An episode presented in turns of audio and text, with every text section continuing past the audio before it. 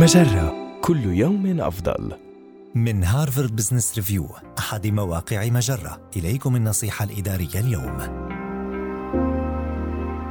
حسن مهاراتك في التفكير النقدي.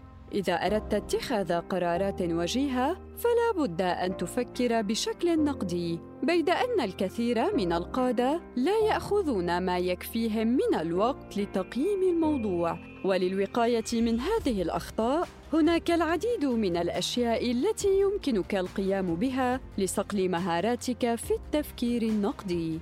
أولاً، شكك في افتراضاتك خاصة عندما تكون المخاطر عالية، فإذا كنت تحاول التوصل إلى استراتيجية عمل جديدة، فاسأل نفسك: لماذا تعتبر هذه الاستراتيجية أفضل طريقة للمضي قدماً؟ ما الذي تكشفه البحوث عن توقعاتنا بشأن مستقبل السوق؟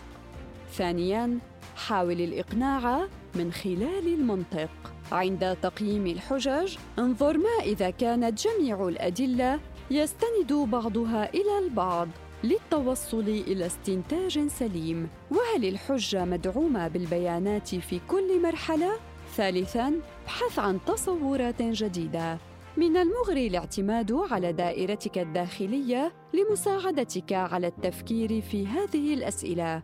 لكن هذا المسلك لن يكون مثمرا. إذا بدوا جميعا مثلك وكانوا يفكرون مثلك. اخرج من فقاعتك واطلب من أشخاص مختلفين أن يطرحوا أسئلتهم ويتحدوا منطقك.